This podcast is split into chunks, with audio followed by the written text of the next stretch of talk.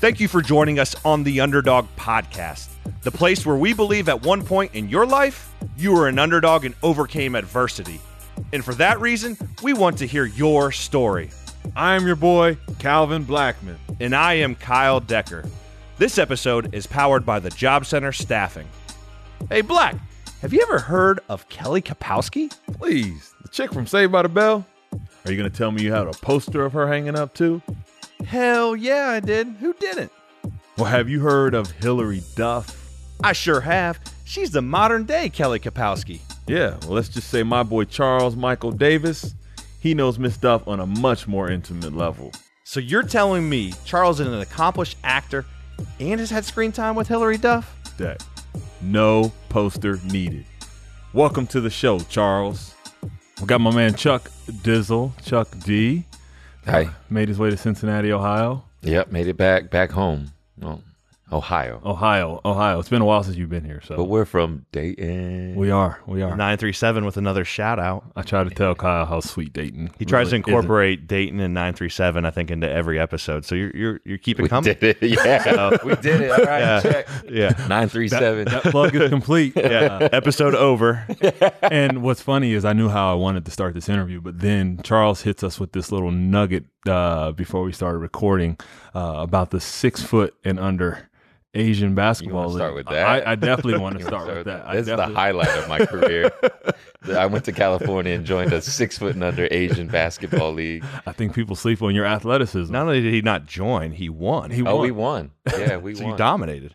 yeah, we did pretty good. Would it Now- be fair to say you're like the Kobe Bryant of the six feet and under Asian LA basketball league? Nah, I wasn't that intense. I was more like the LeBron. All right. you know, I was a team player. I love Kobe. No, no offense. but you might not take the last shot. You might pass it. right. Yeah. Right. You're not going to let that fall back on you. Yeah, the style, uh, uh, the style. Kobe's more like you know Kobe, Jordan, and LeBron's like LeBron, Magic. Magic, You know, yeah. yeah. That's more my style. I think. He's a No LeBron. guy. I'm a LeBron guy. I'm a Oh, you are? Cleveland fan, so yeah. We're Kobe guys from Dayton. Yeah, yeah, yeah. I, but I love Kobe. I love his Love everything about him. Love his Yeah. work ethic, everything. Yeah. So you're so you're so you're legit six foot because Wikipedia has your age wrong, as we know. No, we don't know that, and nobody and nobody needs to know that. Actually, that's, But now they know. now I know it's wrong. I'm actually a lot younger than that. Almost thirty. No, but see, see, the thing is, is in LA, it's actually against the the law. I, I don't know, um, labor laws. In, in an audition, they can't say like, "How old are you?" Um, uh, directly, you know, and they can't really, and they can't ask what your ethnicity is. So they'll try these little tricks around, and they go, "Oh, so where are your parents from?" And I'm like, "My dad's from Kentucky," like, and my mom's from the Philippines. Like, oh, okay, okay. Diversity check. That's crazy how that is. Yeah, Poli- but it's politics. yeah. Well, also one of the things you don't know is like um, you you'll you'll recognize is when you watch those teenage shows. Um, the guys are usually a lot older. Guys are like 27, 28, and the girls probably really are around like 18 or 19. One, there's labor laws. So if you get someone under 18, you can only shoot for like eight hours, 10 hours of the day, and they have all these restrictions. So also, it looks weird if you have um, an 18 year old boy and an 18 year old girl because girls develop earlier. So that's not really sexy on TV. So the guys would be like, Interesting. like five, 10 years older. See, look, how, Charles already incorporated labor law into a staffing company uh, sponsored podcast. So you're funny. Like, there's probably we have a lot of clients that have been wanting the job center our, our services to come out to California. And you're speaking of labor laws, like out there is just really difficult to do business. So Mm. the fact is, is um, yeah, we've been having consultants. Same thing, like labor laws, EEOC, you know, Department of Labor stuff is just crazy. So different Yeah. world out there for sure. Yeah. Yeah. And they like to protect their rights and everything. So you got to be, you know, up on everything. for sure. Yeah. But you do look. I, I mean, I'll, I'll say he's, he could be like twenty some odd years. So don't don't age him, man. Yeah. You- Don't you age know, me. Don't age me on the air. he- the- yeah, don't age him on air because we know it's this is all uh, the underdog podcast is now trying to you know hire his age. He wants to stay younger. Or if the ladies, Yeah. Don't, don't keep me from getting a job. I, I'd say you're. I'd say you're. I'd say you're pretty well employed. yeah. Gainfully employed. Gainfully employed. I love that word. Gainfully employed. Um, Well, I know we wanted to kick this off, and this is obviously the underdog, and we want to talk about you know your journey. Uh, you and I are you know are friends from from our college days back in Oxford and Miami of Ohio, um, and I tell the story. You know, once we graduated, I looked up a few years later, and I remember Charles said, "Hey, I'm going to LA to be an actor," and I was like, you know, like most people, good luck. Like that, most people don't make it, and Mm. whatever, and. I looked up and there was a uh, flipping the channel. My man's doing he's racing on a Bud Light commercial. I'm like, okay, there's Chuck. Then the next thing I know is uh, you know, he puts a picture. This is MySpace days. He puts a picture up of uh, him and Will Smith, and I'm thinking to myself, my man's on, he's on the way, and, and I, I thought it was just really, really cool to see, you know, what was happening and to see your career kind of unfolding, you know, in front of not only my eyes but everyone's eyes, and probably yourself as well. But uh, talk about that transition. I know when you were at Miami, you started your master's program Mm-hmm. and we talked about this the other night, and you literally said you just dropped out. You weren't even going to class because you had a new vision. Talk about that vision and kind of where that whole everything started. Yeah, um, because I don't have a, um, a background in theater. I never did acting class or any theater. I was is only sports. Actually, when we were at Miami, I took social dance class. I did too Where with you Eric, learn, with Eric Aiken. yeah, you learn like the foxtrot. You didn't do horseback riding? That's what I did. Oh, I didn't know. No, did you? Yeah, yeah. Dang, I should. I'll you go missed out. Yeah. But at least you did something that helped you in your career. horseback riding has done zilch for me. So. Makes you more well rounded. I can Right. tell your posture in that chair. Side saddle? Nah, nah, bareback. um, when I was uh, taking social dance, there was a, um, you know, you switch partners. And so you just small talk. What do you do? Where do you live? What's your major? So I switched with this girl and asked her, what's your major? And she said, theater. And I was like, so what are you going to do after you graduate? And she looked at me like, oh, I'm going to move to LA and become an actor. And I was just like, I was like, had to like suppress this laughing. And I was like, good luck.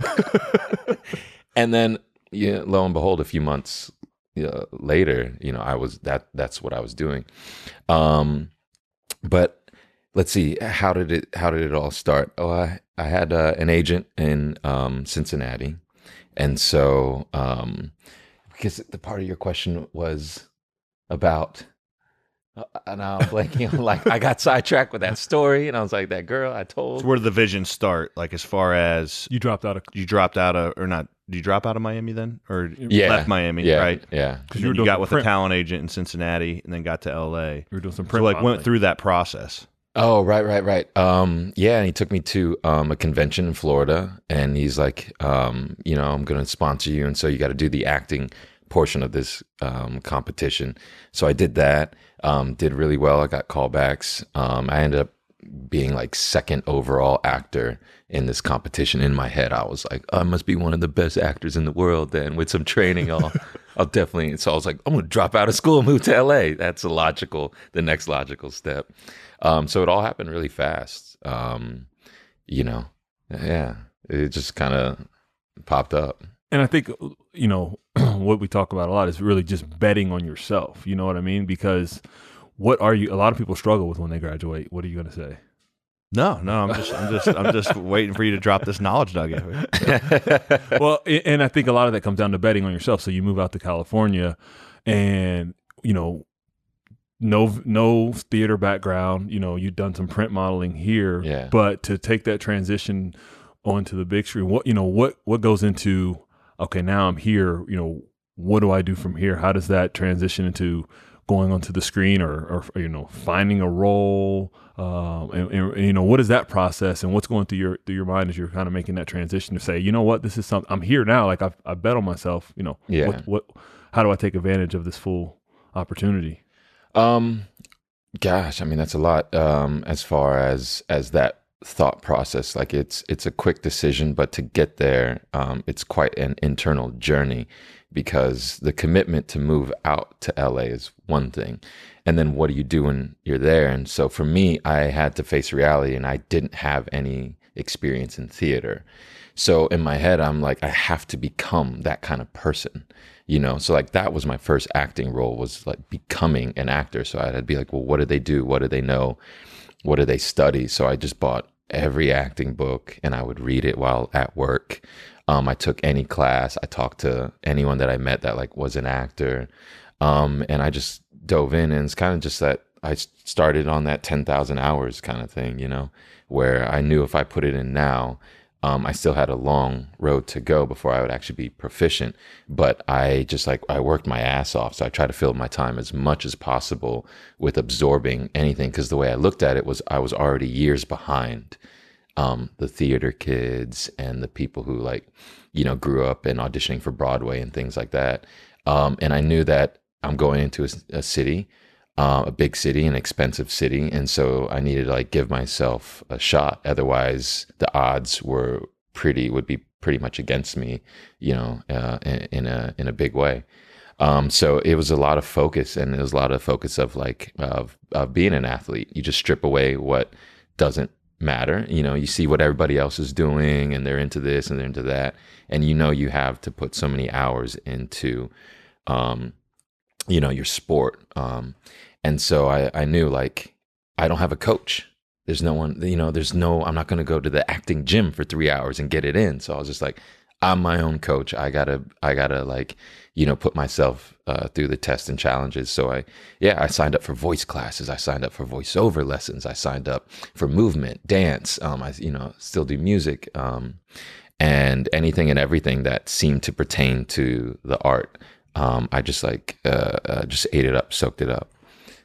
So we've interviewed a couple people, and it sounds like in, one common theme we've seen is being all in, and it sounds like you were just that. So explain a little bit. I, I haven't heard a ton about the ten thousand hours. Explain a little bit more of that philosophy. It takes you know you have to commit to a craft for at least 10,000 hours to get maybe a result or what is what is the whole mindset of 10,000 hours? Oh, I think, I think there's a term uh, coined by Malcolm Gladwell um, in his book Outliers.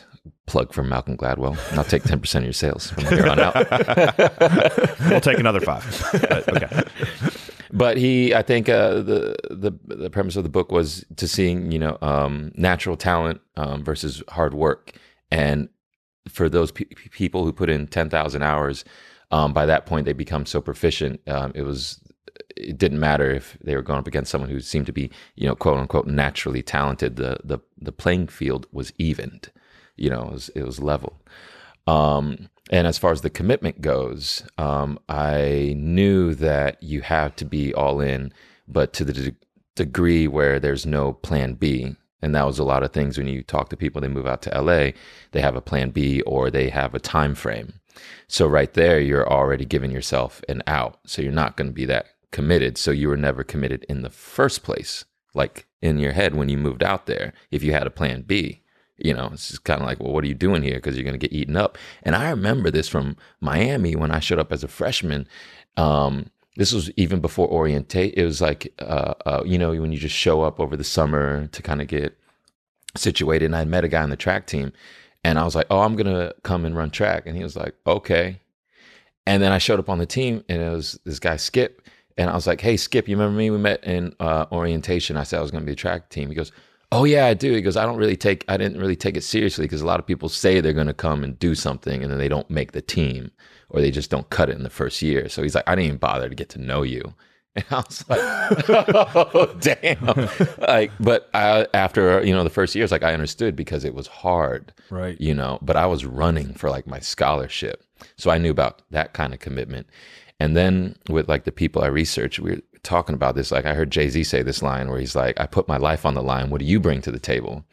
And so he was saying, oh, like, you know, at its, at the core, the only thing you have to bet on yourself, what's the thing of the, the most value if you're to go to the casino and put it on the table? It's not the money, it's your life, you know? And so I was like, well, am I willing to bet my life on um, the opportunity to have the life of a working actor? And I was like, hell yeah. I was like, I seen Entourage. I know how they're living. And I was like, yeah, I want that life. And did you have so? And you've talked. You, we talked about this too. Um, Hollywood is made up of of, of stories uh, of, mm-hmm. of people's of stories, and then you touched on this, and I thought this was really interesting. And I wanted to wait to the interview. Can you talk about that? Uh, you said you know once you've made it or as you're making going through this transition and, and growing into an actor like you start to realize that those stories are your actual life of who you truly are and that's what you're living it's not what you like mm. we just think it's television but you the story that we see is actually charles's life out to the public unfolding, Yeah. you know, in front of everyone's eyes. Yeah, I I always tell people I'm not that good of an actor, so I have to like live it and be it in order to play it on TV. And what I notice of certain people um, is, yeah, they personify who they are is just personified on screen, and they really kind of are those people in real life. But as as as what I think you're referencing is, I realized that. Um, the characters that I like and the characters that I admire have a, a certain intensity and a way that they go about life and um, just their whole mindset. And it was kind of like to play that, you have to to be that in real life. And this was something I read. It was it was talking about Bryan Cranston in Breaking Bad, and it was using um, pivotal characters as the theme. So it was like a pivotal character is someone who can um, act as sort of like a fulcrum or a force to push something along. That's what makes them a pivotal character. They're literally something that you can pivot off of. So they have to be a strong personality and forceful and willful. and in society, it's kind of like, well, there's that. We would call them a leader, right? Um, but you wouldn't look at Bryan Cranston and go, he's a leader. That's leadership. You know, his character in Breaking Bad, that's leadership quality. Um, and so that made me open up and realize, oh, well, to be a pivotal character doesn't necessarily mean I have to be a leader in the sense of like get along or whatever it is, but also don't be a sheep, don't be a follower. Because who wants to hire a follower to try to play a leader? I go, why do that? Just go get a real leader. Just go get someone who like moves through life with force and looks to move things around and change things, usually for the better. Um, not to sell meth to like help support their family, but he's trying to in better better his position in life. Um, and so that was one of the things where I was like, oh, I got to get out and I just got to explore. I got to learn about cultures. I got to enmesh myself in life and be that kind of adventurous person. So then I looked at my life and I was like, okay, here's another choice. What kind of life do you want to live? And I said, an adventurous one. An advent- adventurous, what that means what that word means to me, not necessarily what they sell you on adventure. You deserve a break today. Go to McDonald's. Um, Southwest. Get away and go where, like, you know, and why. Um, so I had to define, well, what kind of life do I want to live and what kind of adventure and what means something to me and what's really exciting. And then, you know, I'll go and I'll, I remember I, I got on um, Younger and they said, oh, you were the character like when you walked in you know like we watched the tape and you're it and i was like okay but that wasn't always me you know Right. that, that wasn't me in school Right. i was like i had to become that like in my real life this ambitious kind of like you know uh, charming kind of guy in order in, in, in order to sort of like stand out um and so yeah you know life imitates art and art imitates life It's like Wow. sustaining excellence. Well, no, I think it's such a. If you take what Charles just said and incorporate it into even the business world, Mm. right? I mean, it is a business, right? It's Yeah. a profession you're in, obviously. But I think being genuine about your mission or like the role you play or the leader you are is critical. I mean, I've seen it firsthand. They can so finding it's great to hear. I, as, first of all, your industry is something I'm not too familiar with, but to understand within your industry, at least the way you're approaching it is you're looking for roles that fit your character in real life, right? Yeah. If I just heard you say, and I think that's po- important, even in business, is like I want to work with people or clients that I can be myself and be genuine. I don't want to be fake. Um, I want it to be natural, right? Because I think people can sense that natural um, ability or the natural engagement of it, and they reciprocate or they engage back more effectively. So that's that's something I, I never knew. Um, and I'm sure there's people in your industry that, like you said, have two different personas or take on things that might not be in their core belief. But um, that's great. I love that. That's great insights. Yeah, yeah. You know, it's uh, it goes back to uh, in philosophical terms. I think was Socrates said, "Know thyself," um, and then if you know thyself, then you can build on strength. And that's one of the things, like in the Bible, is you know, don't build your house on sand, build it on on the rock, and then you got something to stand on. And it's easier to build on strength and go from something you're pretty good at to being great. But if you're going from something that you're really weak at, and to try to go to great. and I see people do that with their personalities. It's it's like they push aside certain aspects that they deem as weak or dark or whatever it is, and they don't realize well you can incorporate that and you need to incorporate that because it is a part of who you are, and then make it a strength. So let's say you got someone on your guys' team in the in the business world, and they're really funny but they don't ever show that, you know, the, in the meetings. And you're like, wait, wait, you're really funny. Actually, that makes you really charming. Actually, you should be on the sales side and interact with people because you just light up. But in this space, you know, they don't want to like stand out and they don't want to be pointed out because when they're in school, they got called out for that. Stop talking. Um, you're disrupting the class. You know, oh, well, shit, that's a bad thing. I'm going to push that aside. And it's like, no, no, no, that's a strength you know you got to know yourself and then now you can build on it and a lot of acting moving out to la the the training is learning that so that you can fit it into your character and as i tell cal i was like you know to be myself i was like you know you're gonna you'll be paid very well to do that to self actualize you know and, and i was telling him it's like it's on maslow's need hierarchy it's like at the bottom, you know, you need food, shelter, security. Then you move up, you got love and family. And at the very, very top of that pyramid is self actualization. Know thyself. Why is that at the top of the pyramid? Why is that, you know, like the highest, highest form? And it's because, you know, if you can move past all those fears of security, will I find somebody? Will I find a place? Yeah, this is America. You're going to do all right.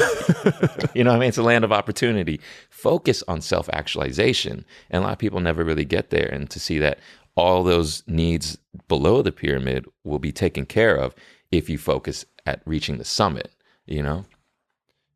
Do you, do you, uh, wow. First of all, very impressive. I, I need to learn Black and Decker. We got a long way to go We got a long. Charles, Charles- first of all, This is his 100th Charles interview. is like in a different universe. His quotes, obviously, he's he's uh, he's he's gifted. I got a lot of free time on my Man, hands yeah. No, I don't know. and watch, and watch YouTube videos. So, speaking of free time, take us through. I mean, for someone like myself, that's kind of uh an outsider looking in that doesn't know a ton about maybe an actor's day to day. Talk us through like someone that's like myself. Like, what what is a day in the life of Charles Davis, when you have to work. when I have to work. or even both? You know, just kind I'll of a give you- natural day. Okay, I'll give you a couple days, like in a work week. Um, so recently, I was uh, filming in Hawaii, so not a bad day. You wake up sunrise, have a pina colada, on the grass, go surf. Actually, I did go surfing one morning. my, my buddy uh, Brian Griever, he talks about this. We woke up early. I had to be on set at like one o'clock. Uh, we went surfing at like ten on longboards, just out in the water. Um, I mean, that's that's not a typical day, but um, the days could either start early in the morning. I could um, have to be on set by like uh, 6 a.m., you know, go through hair and makeup. I could be there for 12 hours, sometimes all the way to 6 p.m., um, and just be on set. Um, and some days, you know, might have a later call. We have a, you know, late call. Call time is when you have to show up for work. Um, so I know, like in in in normal in society, it's like you know, you can show up work Monday through Friday, nine o'clock. We have to check our schedules and we get calls or we'll get an email. So we check the email. And some days we don't work and some days we have off. And on those days, my regular routine is um, I usually sleep in and gain the hours that I might have lost from maybe an early call on a Monday. Um, and then I'll go to the gym and, and just, you know, um, relax and take care of errands and things like that. And um, for me personally, I like to try to do something um, where I'll read a book. Um, I'll try to like study French or play the piano um, or watch some. Try to play the piano. You play, play- it pretty well. Yeah, try to practice. If you want to go look on uh, one of the million YouTube videos, just uh, yeah, he's he's pretty good at everything. I'm trying to figure it out. He can. Little Beethoven. Well, I didn't know Yeah, he played yeah. basketball. We figured that out. And he can, you know, as a Six foot and under, He can eight run. We know that. Yeah. Yeah, yeah, yeah. Obviously, he can act. He can speak. He can recite great. like, and yet he's single. and he's very humble. That's what I And love. humble. He's a humble, good guy from Ohio that hasn't lost his way. You know that? That's, that's what I love, man. I love- roots. Yeah, Yeah. yeah. You say uh, you say I'm single, like that's a bad thing. Yeah. We were going to avoid the love life conversation. He, your boy, your He's partner trying in crime over up. here, keeps trying to bring it back. That's so. Yeah. what friends are for. Yeah, I- I'm just trying to. I'm just trying to increase uh, my chances of being on The Bachelor. Segue this into Dancing with the Stars. Hey, we're gonna we're gonna we're gonna take that clip and say, hey, get. We're gonna start a campaign. Charles Davis to The Bachelor. Let's make it happen. Would you actually? Speaking of that, would you get on the show? Would I get on? No, No, no, that's not your style. No, no. I'm thinking. What about any reality TV show? Have would you ever entertain um, anything about like your life or even the dating life, anything like that? Would you do any reality TV? Well, reality TV is actually a, it's a, a it's a broad genre, you know, because those HGTV shows are reality TV, you know. Right. I would do that. Yeah, I would do HGTV. A- A- HGTV, if you're watching, you can come to my house. You can fix it up. You can put in a jacuzzi. Uh, you can put in uh, The green wallpaper he the likes green in the background. wallpaper, yeah, that I really like here in the office. Um, so yes, to answer your question, yes. Yeah. Okay. Cool. Cool. I'll have to get some ladies. Uh, we'll have to we'll have to figure that piece out. I'll leave the lady piece alone. I'm sorry, Chuck. How do how do you think uh, Black and Decker would do in uh, in L.A.? You think we could make it? You think our podcast could could, We're could mobile. Yeah, I don't see why do not. they take guys in white polos with dogs on them? LA people in LA love dogs. Okay, so, all right. Yeah, Yeah. yeah, You can get away with that for sure. Okay. Was there ever a point in time, uh, you know, and you talked about Plan B? Was there ever a point in time, like a, a role or something, where you didn't get, or where you kind of had a little self doubt? Obviously, self doubt is natural, but you you kind of said, you know what, like this may not be, but then obviously something comes along and, and kind of revitalize that flame inside of you. Um. Well, I've never. Let's see. I'll, think about how to answer this. Um. I remember Denzel saying like, "What's for him is for him. What's for somebody else is for somebody else," and that's really the way I looked at it. Um. Because yeah, when I moved out to LA, it was a long time before I got on my series, and there were obviously a lot of auditions I didn't get. And the way I looked at it was one, I just wasn't ready. Two, it was for somebody else, and three, I was actually very lucky not to get them because my career could have taken a a, a different um, path, you know. Um, there was one show um, I did the pilot for it where I auditioned for one role. It was a series regular. They gave it to somebody else, and they still hired me on as a guest star. So I was working on the show with that other actor who I could see now play the part that I also had auditioned for, and I realized we are completely different people. Um, it was Ian. It's uh, Ian Reed Kessler, um, who's a, a good friend now.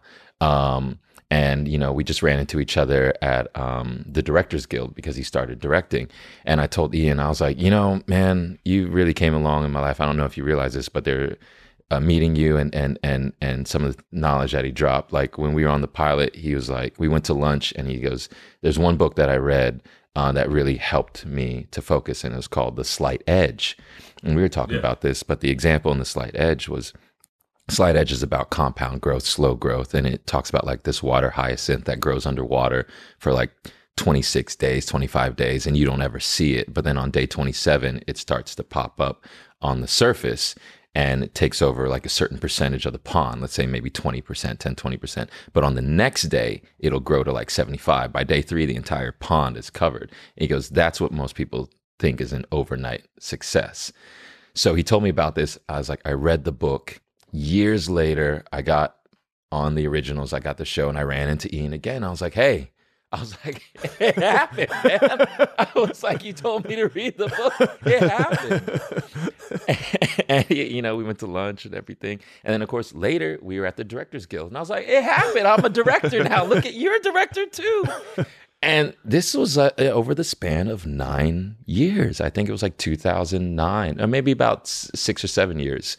Um, but he also, I remember the another another thing that he taught me. We were again auditioning for another role, it was a comedy role for like a Disney sh- a Disney show, and um, I was like, we could hear all the other actors performing and, and auditioning, and I was like, wow, that's different. You know, that's a different choice. And then Ian goes in and performs, and I was like, wow, that was really different. That was not what I was gonna do. And he came out, and I was like, I was like, it's crazy. Isn't that crazy? We're auditioning for the same role, and we clearly look different. We're different types. And I was like, "Are you ever concerned about like what they're looking for?" He goes, "No." He goes, "I do what I do, and they know that I do what I do well. And if they want that, then they hire me." and that's what taught me like you know that i don't ever really feel like i ever lost an audition and feel like it reflects back on me maybe there's things i wish i, I would have done differently or whatever. Or for for me Right. to express um like i was on the show the game and in the in the game I- quarterback, yeah better quarterback than the man across from me, but we won't. Sit on, we won't sit on oh that. that was a dig Yeah. Ooh. Yeah. He, he looks better than me. he wouldn't play better. Than Hey, me, and, but hey, and he was. Hey, you were a little. I, I saw the scene. Should we go in the parking lot and start throwing some footballs? Let's. Ah, no, my shoulders. I got a bum shoulder now. Um, but yeah, yeah, you probably show the clip or whatever. Um, but yeah, there's a, sce- that scene where I come in and I I announce that I'm the new quarterback, and um, I was like, man, I was like, I should have slammed the table and been like, you know, there's a new sheriff in town. I was like, why didn't I do that? And I held on to that for so long. So when I got the originals, I was like, oh, I'm gonna put that put that in, into the character. Um, but yeah, going back to um, you know, if I ever felt like I lost something, this or that, no, I just felt like it was for somebody else, or maybe it just you know, I, I obviously wasn't for me at the at that time because I I wasn't just wasn't ready.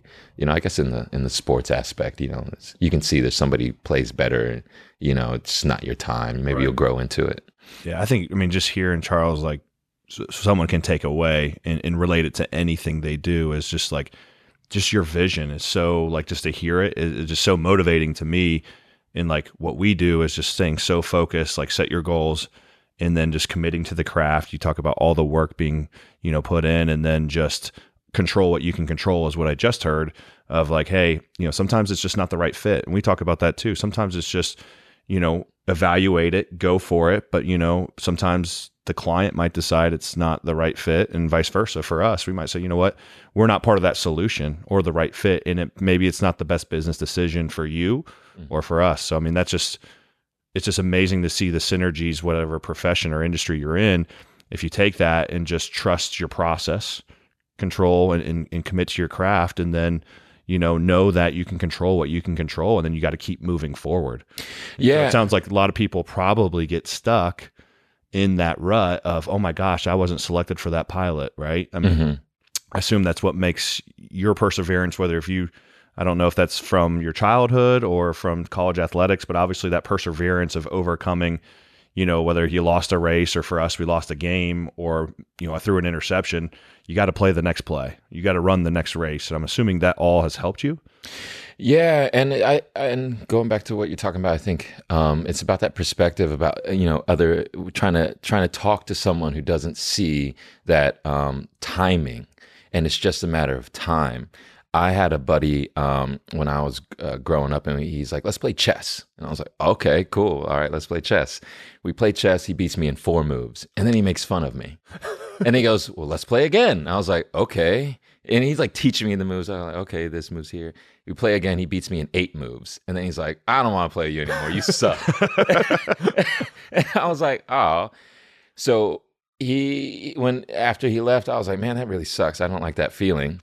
And so I downloaded a chess program. I learned how to play. I signed up for like Yahoo at the time it was a Yahoo account. I created three accounts and I would play, and then I would play with a computer to show me which move I should have made, and I would just play regularly. So when he came over again, I was like, "Let's play chess." and I, I Maybe you do have a, too much time on his hands, man. hey, come back to Ohio. We got we both each got two kids. You know, you got some time on your hands. You learn how to play chess, Oh, play the piano. those kids would be so well trained. oh, you have no idea. Just I don't know if you're ever gonna have them, but yeah, you'll you'll think it's whew, yeah, ball game changer yeah, for sure. if I'm ready. Yeah, I don't know if I'm ready. Wait, to, wait, keep waiting. Yeah. yeah. um, but yeah, you know that that taught me like, um, you know, with with time I can learn. So in that in that meantime, he didn't practice, you know, and that showed me a lot. Like, yeah, I might not book a show this year or the or, or the next year, but I'm also not going to quit. And also, I know I'm learning and putting in more work than other people. So that also helps me to build on the confidence. And you know, that's another big thing for for me is is is that word confidence. Um, how key that is, and where do you draw it from? I remember I watched a video and they're talking about Conor McGregor, and I had a buddy tell me about Conor McGregor like like in 2000 like 8 or 9 right? Nobody knew about conor mcgregor but he's like you gotta like watch this guy. Like i watch his videos. And then you watch him and he's talking about what he's gonna do. And you know and then he does it. And a guy like did a breakdown video of why Conor McGregor is so confident. He goes, if you look at his confidence, he's not just like, oh, um, I'm the greatest and I'm this and I'm that. He goes, no, he's very specific about it. He goes, oh, I know Jose Aldo, he's going to bite on this. I'm going to, you know, move in. I'm going to hit him with the left, you know. And then he does exactly that. And then they said, well, what else makes you so confident? He goes, my work ethic. He goes, nobody is in the gym as much as I am.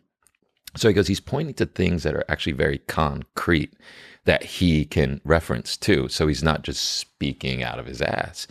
And so for anybody at any stage, and as for me personally, I had to say, okay, where do I get my confidence from when I when I wasn't a working actor?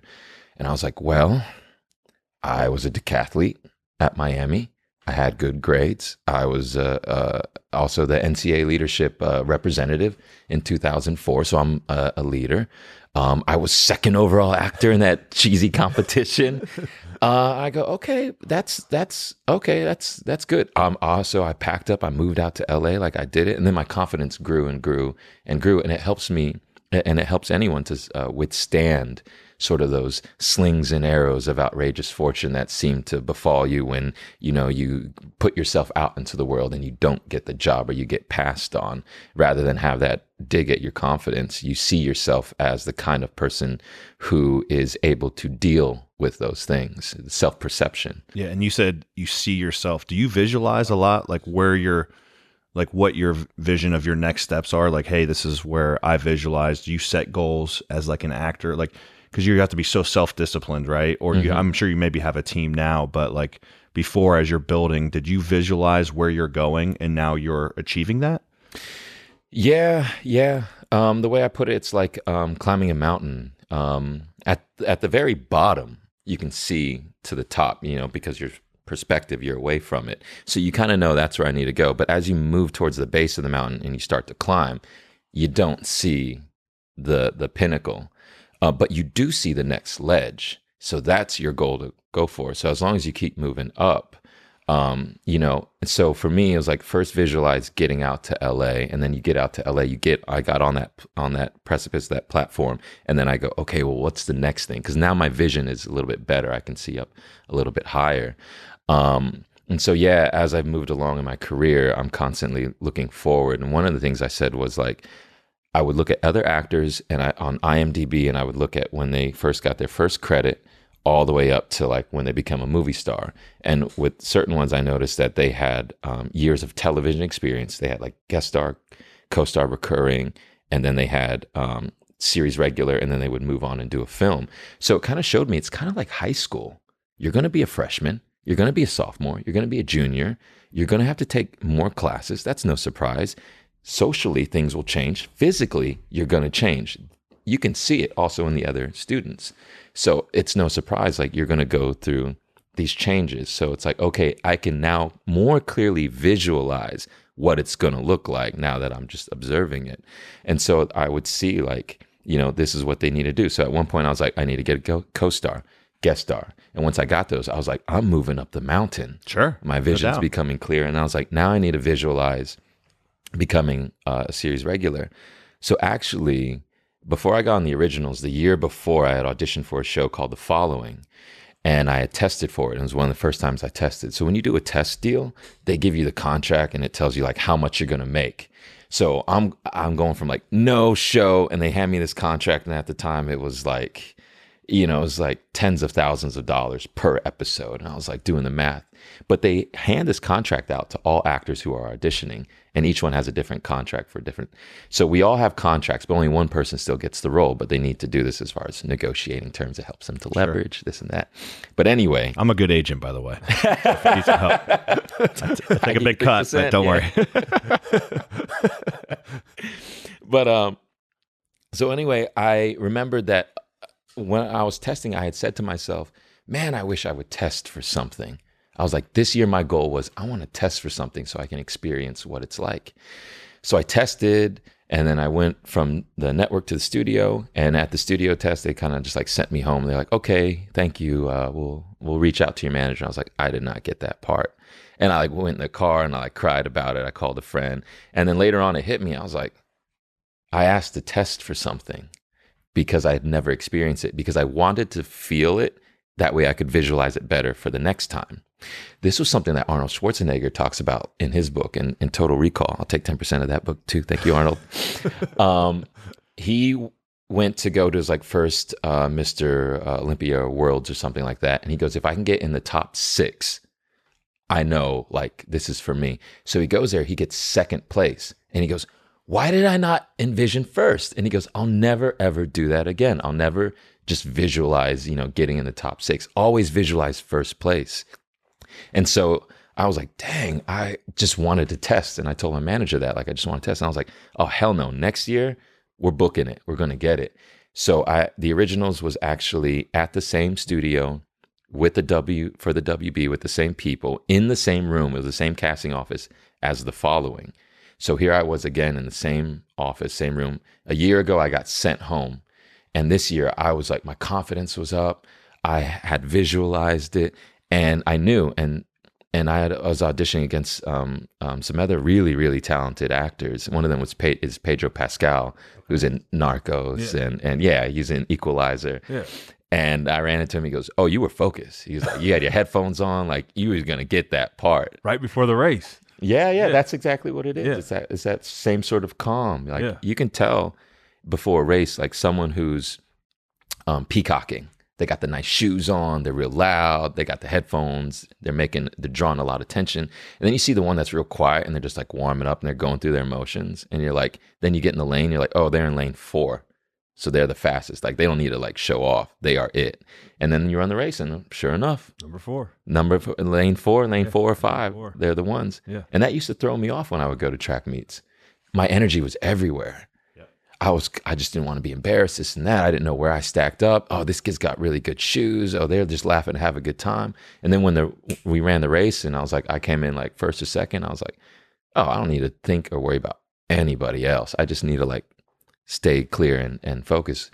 But to go back to um, yeah, what you're asking about visualization, one of the key things why I have so much free time and try to keep it that way is like I need to be able to see it. Like I not I need to be able to see it and feel it. Um, just in the acting sense, one of the things we'll read the script, we'll imagine ourselves in it as actors, we'll feel the emotions, and then if it resonates and hits with us, we know we can play the part. Well, then why not me think about what's my next year going to be like? Okay, how's my relationship going to be like? What how am, how am I going to navigate? We're going on a vacation. We'll do this. We'll do that. What about the season when we, you know, it's going to be the busy season where they're going to, people are going to be moving jobs.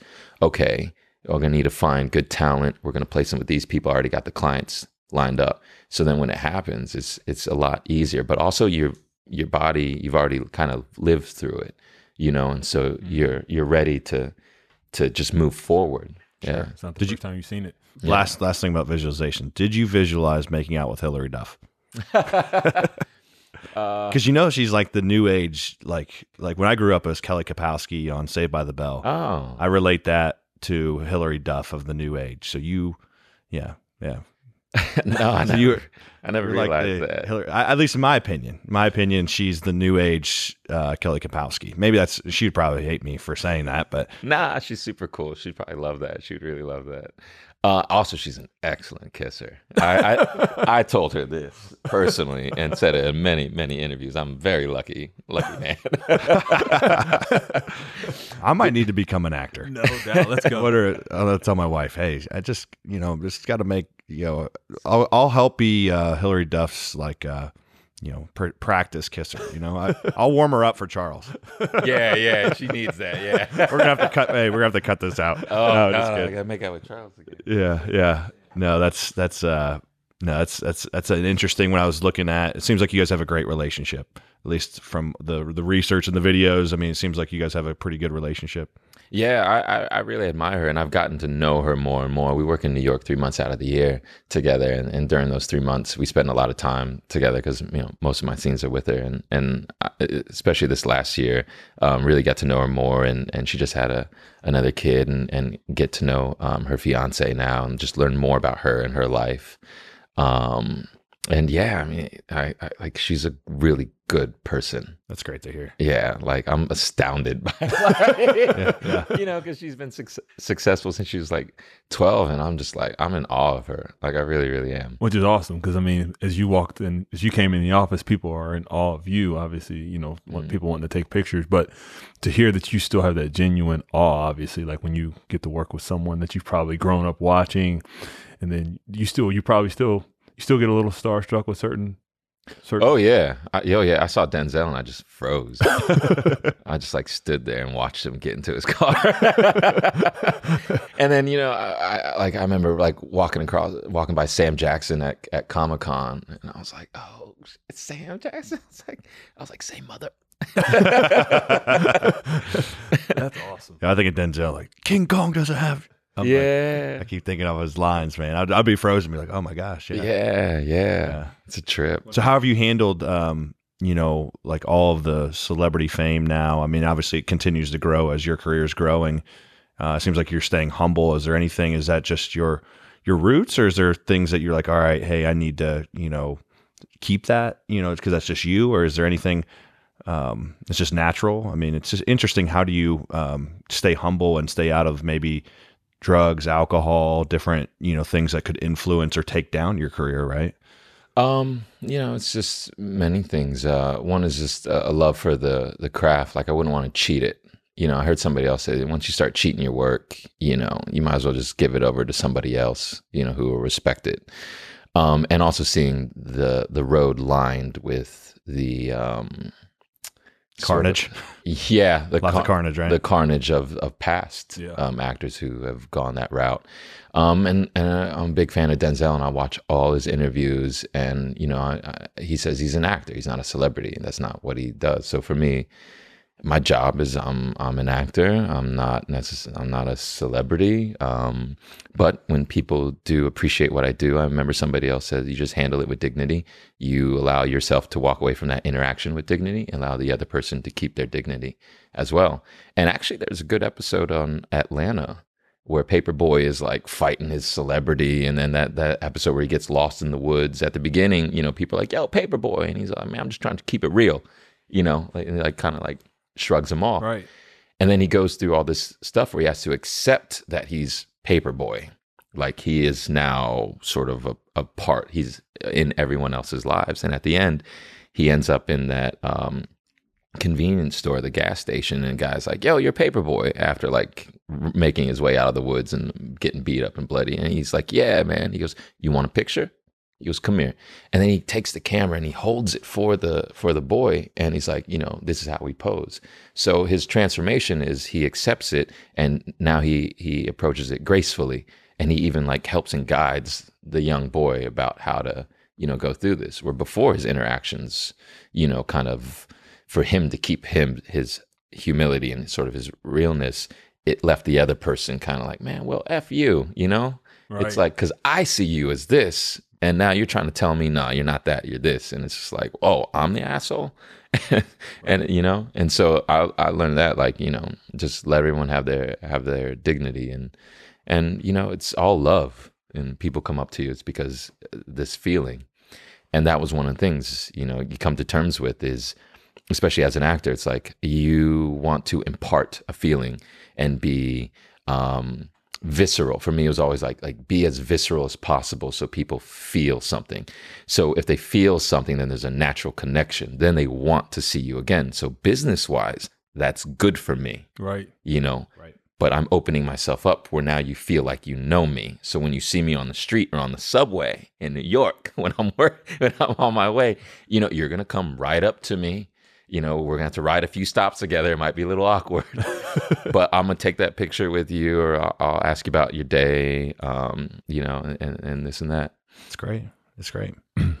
What's next for Chuck? You talk about visualization. You've made the uh, the originals. Uh, obviously, you just you just keep growing. What what would you say is uh, you know uh, you think movies is is ultimately the level you want to get to, or or you know what do you say kind of in the near future? Yeah, I've had enough experience and everything, and, and like I said, going back and watching and looking at everyone's um, like IMDb page, where there's like Denzel Washington. A lot of people know this, but he did six seasons on Saint Elsewhere. Um, um, who's the uh, uh, Jennifer Lawrence. She had three seasons on the Bill Engvall show, and then they would go on and and do go start their film career.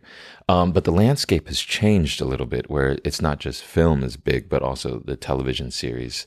Um, for me, it's it's about um, the next thing is um, being the lead on a show, carrying the show, live, having the show live through, um, you know, a, a character that I can portray um, well. And it's about the the character. You know, for me, I'm looking for that for that Hamlet or that Othello. You know, um, uh, that real sort of a, a good, impactful role, but that has depth and layers for me to enjoy doing it. If that makes sense. Um, but then, yeah, I'll take a franchise. yeah, that's, Hey. all, that's all philosophical. Yeah, I'm trying to get paid, pal. I'm trying to raise my quote. I want that million. It's I want expensive. a West Hollywood is- yeah. contract. I want I was- a Hollywood's expensive. yeah. We were um, Mortgage. well, and here's the thing: is and we were in a, a bachelor party for actually our producer here, Patrick, in Toronto, and it was the International Film Festival, and all these guys are flying in in private jets, and we're like, that, that we're I want to see a plane with Charles Davis on it. Yeah, yeah. And, That's and- what's and next. And Black and Decker, Air, Air and, hey, CMD, Matt Black. and, and Black and Decker's in the plane with them. We're part of the posse, right? Are we Oh, in yeah. now? Okay, we're in. All right, we're in. Yeah. What's up, CVG? so when he, yeah, when he is making those tens, tens of millions of dollars, he can't forget about us guys. Nah, nah. This, he's Ohio boys from uh, from the podcast. So Yeah. but uh, Somebody's going to be like, you know, we wanted you for that new Marvel film. We weren't sure, so we listened. Uh, we did some research. We found this podcast. We're like, all right, he's an okay dude. Plug. right, Five percent. yeah, yeah, Black and Decker, what up? yeah, You want to do a quick rapid yeah. fire? Well, Quick, quick, rapid fire. If I can speak here, and Yeah, then we'll, say it uh, three times fast. yeah, yeah. Quick rapid Cool, fire. right? Don't Little be trying tongue to twister. Don't be trying to look. You travel a lot. Yes. Yes, answer that one. That was easy. yes. Next question. Moving on. Um, no. What's the? What would you say is the best place to live on Earth? Where would you, if you had a favorite place to live of all the places you've been? I like Bordeaux, France. Why? Bordeaux. Why? I can't just get you. You can't just keep. Oh, talking. beautiful. The architecture, the people, the food. Uh, it's right by this river. Everyone goes out at like eight o'clock, nine o'clock to sit by the watch the sunset. The sun doesn't set till like nine fifty five in the summer, to be exact. Um, wine country. Um, and I like French culture. Yeah, Beautiful women. Beautiful. She's beautiful women. Beautiful, beautiful women. keep trying to bring the women. We- back. Western gotta Europe, Take care of my man here. Next question: What about your your favorite show to watch? TV series. Um, right now it's this uh, French show called uh, um, "Call My Agent" or or "10 percent." Um, ten percent. That's how much you get. Um, yeah, I like. Oh god, yeah, that uh, Atlanta. Uh, actually like the show New Girl. Um, Game of Thrones is now over. Luther with Idris Elba. I haven't watched it. Oh, you gotta watch that. Gotta watch that show. Yeah. Do you watch shows differently now?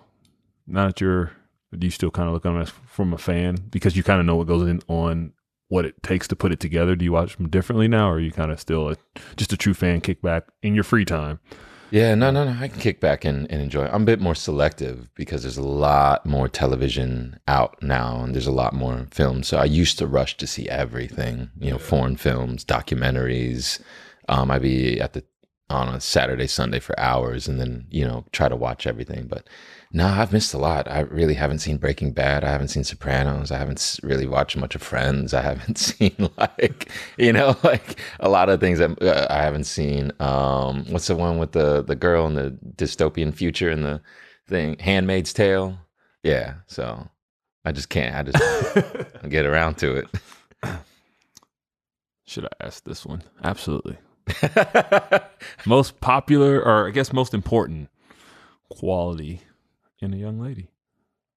Um, confidence, because underneath that confidence is a, then a security. Um, and you know, I mean, someone who's secure, and and that confidence also has an openness. Like for me, I like to have the world open up. I really like foreigners. That's because there's a different culture and there's something that I can learn. Um, it's something that's more of a mystery to me. Um, so confidence and, and, and openness and yeah. All right. I'm just trying to get you a plug here. I be mean, we're specific. going. We're going. Yeah, okay. anywhere from five, seven He, to he, five. I thought you were about to ask your other rapid fire question. what? Would he? Who would you rather date? Right. This is what you said. J Lo or Halle Berry? Is that right? You had on the on the pre questionnaire. Or Kelly Kapowski? I just was talking about who's That's kind of three random people. yeah. Who, who's that? J Lo, J Lo, J Lo, A Rod. Watch out, buddy. A Rod. Hey, yeah, yeah. Charles Davis. I Davis think you is got something for. A Rod. yeah. You got A Rod's trying to get in the podcast game with one called the Corp. So the, the Underdog podcast is coming for the We're, Corp. we're coming for the Corp. Oh yeah? Yeah. so we can take him down. All right. We'll yeah, see. yeah. Well, and, right. and- and I'll we got try- Charles I'll try to I'll try to wedge in there and try to break them up. I think J Lo's Hollywood like story. fifty. I saw over the weekend. I didn't realize she was that old. And she she was like on a doing some fashion show, and she was wearing that her famous green dress. Oh yeah. And uh, they were like, "Yeah, she's fifty and wearing that." I'm like, "She's fifty. Holy cow!" No, that's why I choose J Lo. Just never gets old. No. Just like you, like I said, you're getting younger, I especially know. on Wikipedia. Younger. Twenty nine, right? Twenty nine. 29, and holding 28, something like 28, that. yeah, right in there. Thirty Uh, now.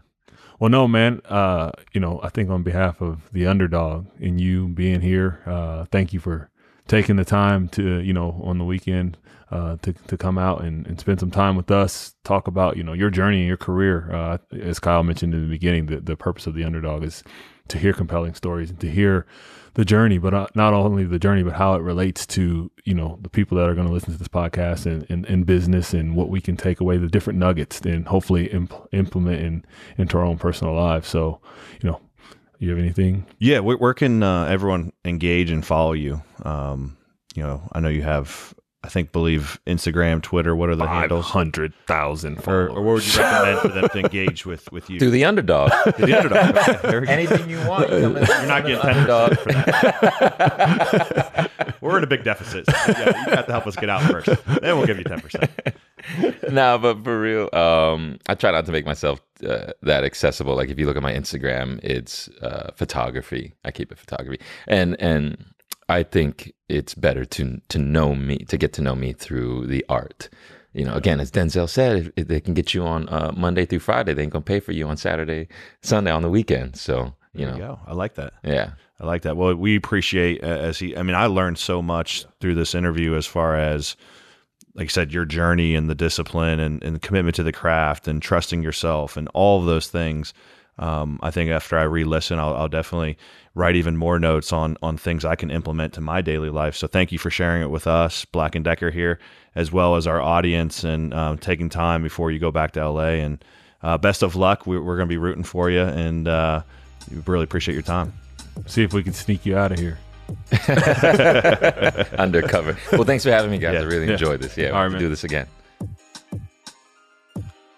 Thanks for listening to the Underdog Podcast. Please subscribe and rate our podcast on the Apple and Google podcast apps and send our Twitter handle a screenshot of your rating at Underdog Pod with your shirt size for a chance to win a free t shirt. See you next week on the UDP.